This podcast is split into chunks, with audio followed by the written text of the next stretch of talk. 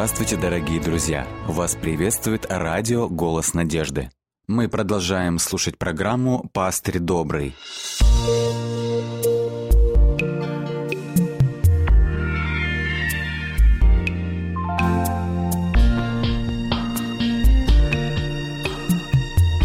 Программа «Пастырь добрый». Свою известную Нагорную проповедь Иисус Христос заканчивает притчей о двух строителях. Для чего Христос использовал притчу в конце своей проповеди? Для того, чтобы было понятно, чтобы было наглядно, в чем суть, в чем главная мысль его проповеди. В притче о мудром и неразумном строителе Христос подводит итог своему учению – Иисус Христос говорит, «Итак, всякого, кто слушает слова мои и исполняет их, уподоблю мужу благоразумному, который построил дом свой на камне. А всякий, кто слушает слова мои и не исполняет их, уподобится человеку безрассудному, который построил дом свой на песке». Мы видим, итог сводится к двум словам – услышать и исполнить. Кого Иисус Христос в этой притче называет благоразумным? Во-первых, того, кто умеет слышать Его Слово, и, во-вторых, тот, кто это Слово не только слышит, но и исполняет его. Сегодня я хочу говорить об этих двух составляющих духовной жизни. По словам Христа, с этого начинается христианство, именно с этого начинается духовная жизнь. Евангелист Лука также записал эту притчу. Но у него есть одно интересное и важное дополнение. Посмотрите, что сказано о мудром строителе. Написано, он копал, углубился и положил основание на камни. Что значит вот это выражение «копал и углубился»? Об одном библейском персонаже Господь Бог говорит особые слова. В первой книге царств Господь говорит о Давиде так это муж по сердцу моему. Что значит, когда мы говорим «это мне по сердцу», «это мне по душе»? То есть мы подразумеваем это то, что мне нравится. Очень много было на земле разных людей. Однако очень и очень мало о ком Господь Бог говорит «этот человек мне по сердцу, этот человек мне нравится». Шутка ли удостоиться такой высокой чести? Что же так нравилось Господу Богу в Давиду? Чем Давид так величался в глазах Господа? Почему Господь удостоил Давида такой особой чести и такой высокой оценки? В третьей книге царств мы читаем. «Потому что Давид делал угодное пред очами Господа», здесь сказано, «и не отступал от всего того, что он заповедал ему» во все дни жизни своей, и дальше сказано, кроме поступка с Урией Хитиянином. Мы видим, что в этом стихе сказано и о поступке с Версавией. Автор намеренно делает эту оговорку, чтобы никто не подумал, что Господь делает положительную оценку ошибки Давида. Еще один текст. Посмотрите, что сказано о Соломоне, сыне Давида. Сказано, «И сердце его не было вполне предано Господу Богу своему, Далее обратите внимание, что сказано «как сердце Давида, отца его». В летописи царей израильских мы не раз находим изречение «этот царь делал хорошо, но не так, как царь Давид». То есть Господь сделал Давида как бы нормой, как бы каноном, по которому сравнивал всех остальных царей. Давайте рассмотрим еще одну из ситуаций э, в жизни Давида. Первое царств, 30 глава. В третий день, после того, как Давид и люди его пошли в Секелаг, Амаликитяне напали с юга на Секелаг и взяли Секелаг, и сожгли его огнем, а женщин и всех бывших в нем от малого до большого не умертвили, но увели в плен и ушли своим путем. И пришел Давид и люди его городу, и вот он сожжен огнем, а жены их, и сыновья их, и дочери их взяты в плен. В жизни бывают ситуации, с которыми можно как-то справиться, как-то пережить, как-то забыть. Но что в этой ситуации? Попробуйте себе представить. Все нажитое, все имущество, жены, дети в один миг, в один момент – все пропало. Всю драму этой ситуации летописец показывает в четвертом тексте. Написано «И поднял Давид и народ, бывший с ним, вопль, и плакали, доколе не стало в них силы плакать». Понимаете, это мужчины, это воины. Казалось бы, их сердца в сражениях закалены, как сталь. Однако мы видим, они плачут, и ты ничего не можешь с этим поделать. Невероятная скорбь. Сказано, плакали, доколе не стало у них сил плакать. И посмотрите, помимо этого, что еще приводило Давида в огорчение. В шестом тексте сказано. Народ хотел побить его камнями. Народ, мы видим, поднял восстание против Давида. Здесь не сказано за что, но, скорее всего, в этой ситуации народ обвинял Давида за то, что он не предусмотрел, что он не обеспечил надлежащую защиту стана. В другом случае, уже позже, когда восстал Авессалом, о воинах Давида сказано, что они были сильно раздражены, как медведица в поле, у которой отняли детей. То же самое и здесь. Воины набросились на Давида, как разъяренная медведица, у которой отняли детей.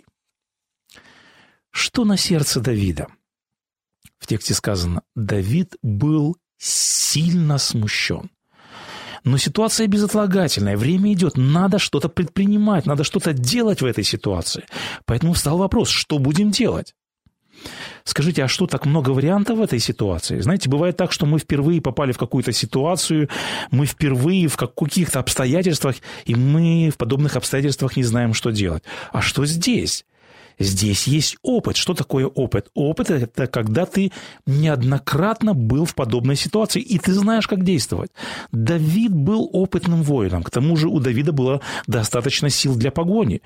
В общем-то, над чем здесь думать, что не ясно. Если говорить языком притчи Христа, которую мы вспоминали несколько выше, не надо копать, не надо углубляться, все на поверхности, все понятно, все ясно, все очевидно. Близкие люди в беде. Надо припоясаться мечом и идти в погоню. Какие еще могут быть варианты в данной ситуации?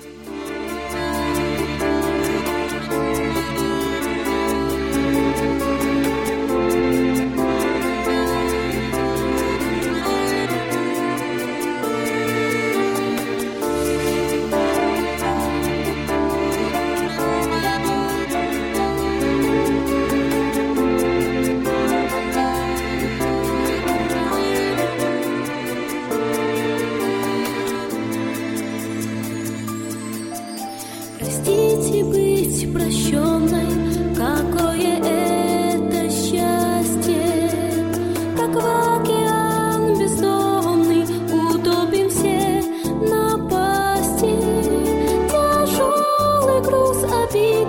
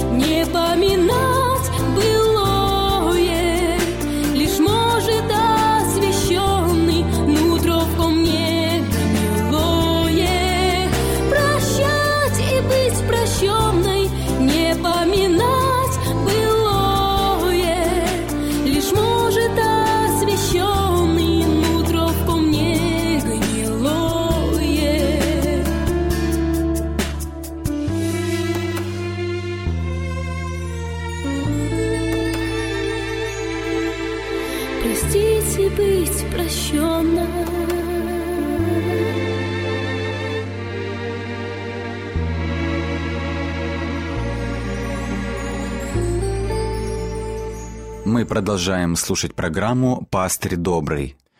Однако посмотрите, что делает Давид. Чрезвычайно интересно ведет себя Давид.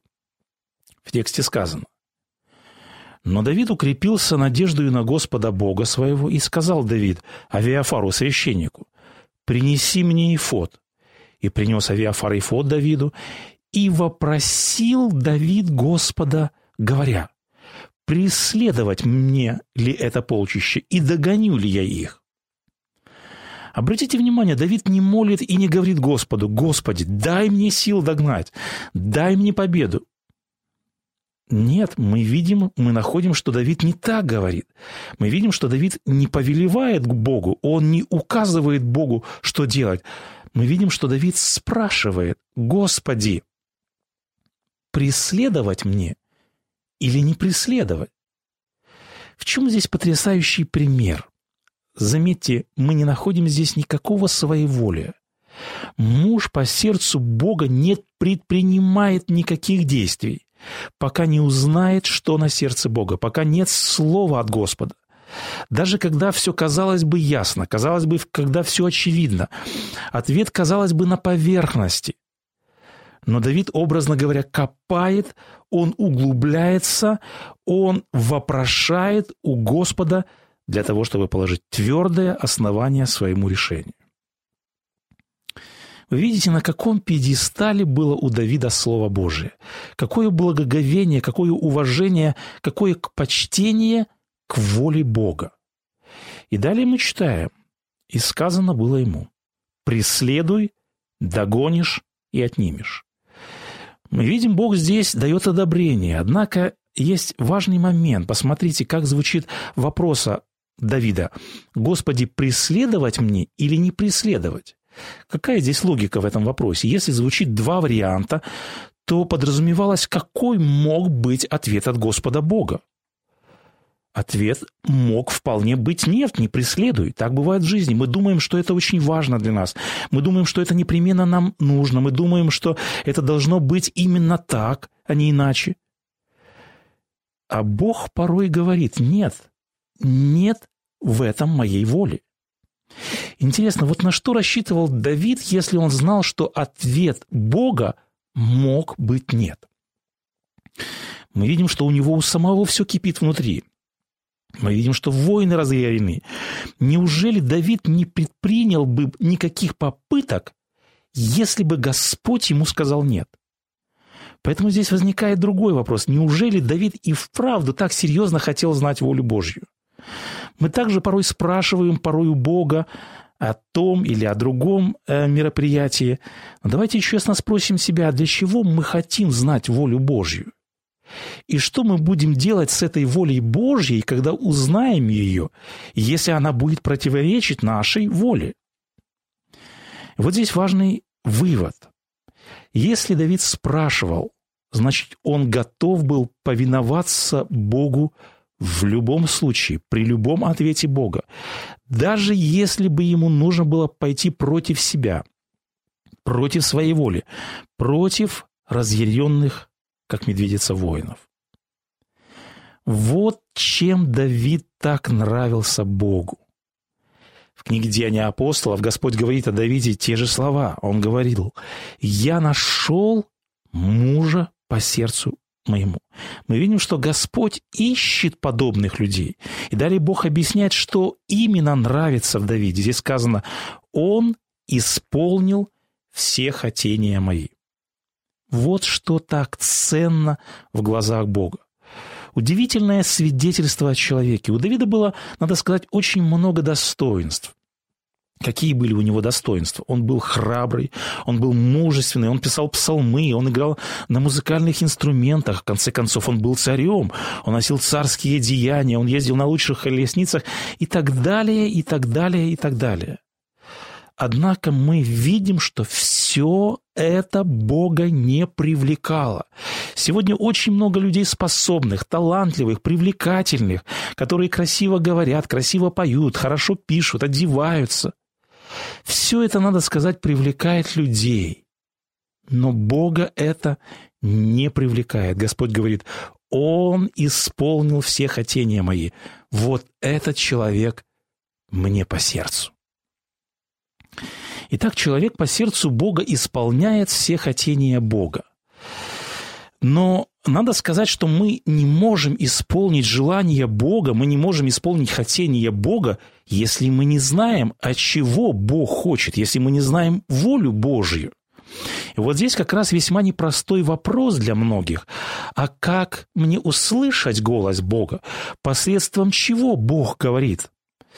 Конечно же, Бог направляет нас прежде всего через свое слово, через священное писание, через откровение, через библейское откровение. Однако надо сказать, что в жизни бывает очень много ситуаций, которые не оговариваются в Библии. Как быть в подобных ситуациях, как быть в подобных случаях? Давайте рассмотрим кратко, как Бог осуществлял свое руководство в Древнем Израиле. Прежде всего, Господь направлял свой народ через уставы, через свой закон. Эти законы были записаны, они были ясными, и они распространялись на абсолютно каждого человека в стане израильском. Другой вид руководства – это был Урим и Тумим. Это было два камня на одежде священника, которые открывали волю Бога в той или иной ситуации. В истории Израиля был еще один вид руководства. Каким образом Господь направлял свой народ в пустыне? Да, моральное руководство Господь осуществлял через уставы, через свой закон. Но был еще один вид руководства, и э, сказано в тексте библейском, что столб огненный и облачный указывал им каждый раз, куда двигаться, когда двигаться, когда останавливаться. И здесь не было ничего прописанного. Как двигался столб огненный и облачный? Совершенно произвольно. Никто не мог говорить, мы устали, мы хотим остановиться, или мы готовы уже идти дальше, давайте будем двигаться, или давайте решим, в каком направлении мы пойдем сегодня. Ни от кого это не зависело, это был не их выбор, это было прямое руководство Бога. Это был яркий прообраз водительства Бога. Мы видим, что в пустыне Господь направлял свой народ посредством закона, посредством столпа огненного и облачного, а также священники вопрошали Бога через Урим и Тумим.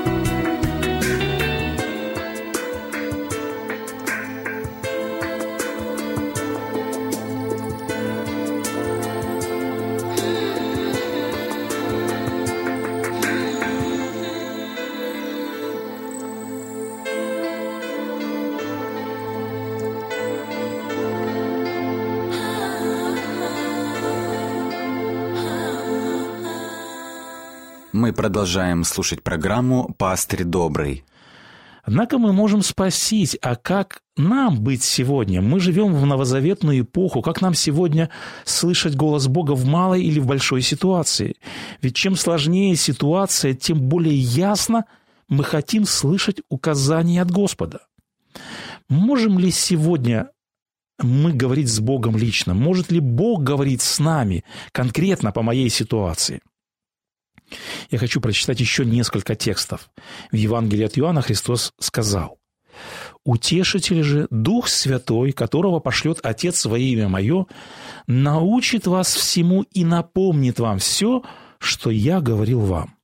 Об этом говорит и апостол Павел, «Ибо все водимые Духом Божие – суть сыны Божьи». Что мы видим из данных текстов? На кого Христос возложил функцию водительства и руководства после Вознесения? Да, здесь сказано, Дух Святой будет направлять, будет научать, Он будет руководить.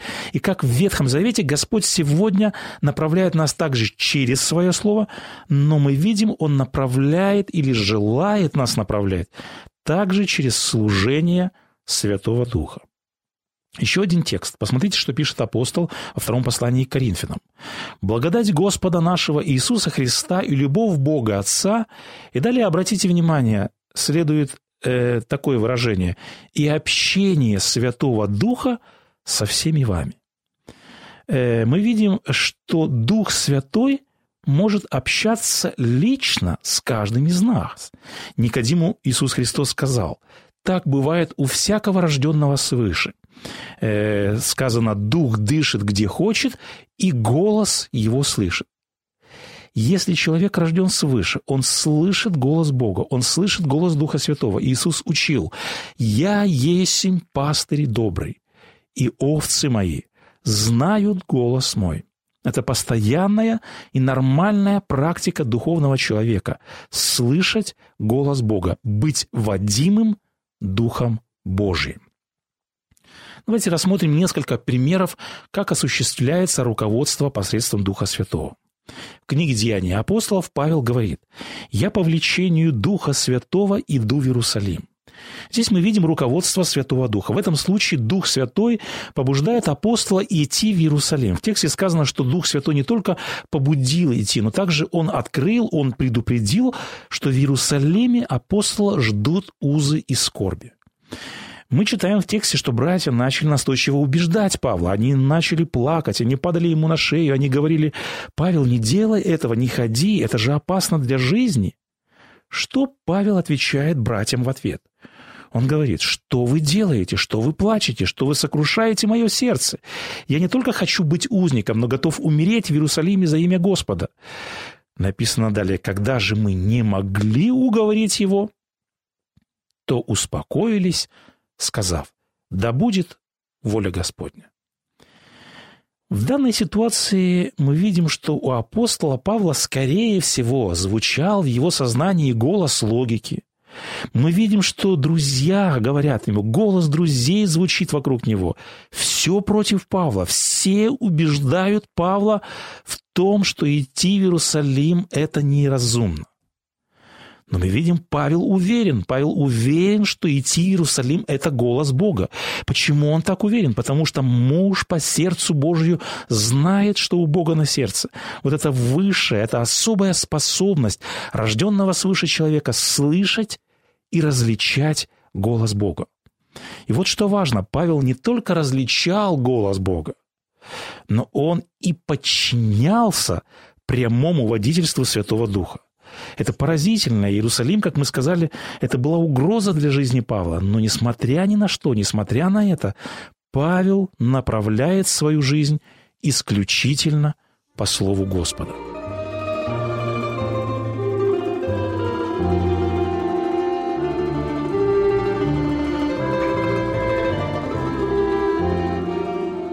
Дорогие друзья, вы можете оставить свои сообщения через WhatsApp и Viber по номеру плюс 7 915 688 7601 или позвонить нам на бесплатную линию, которая работает на территории Российской Федерации. Номер 8 800 100 ровно 1844. 8 800 100 ровно 1844.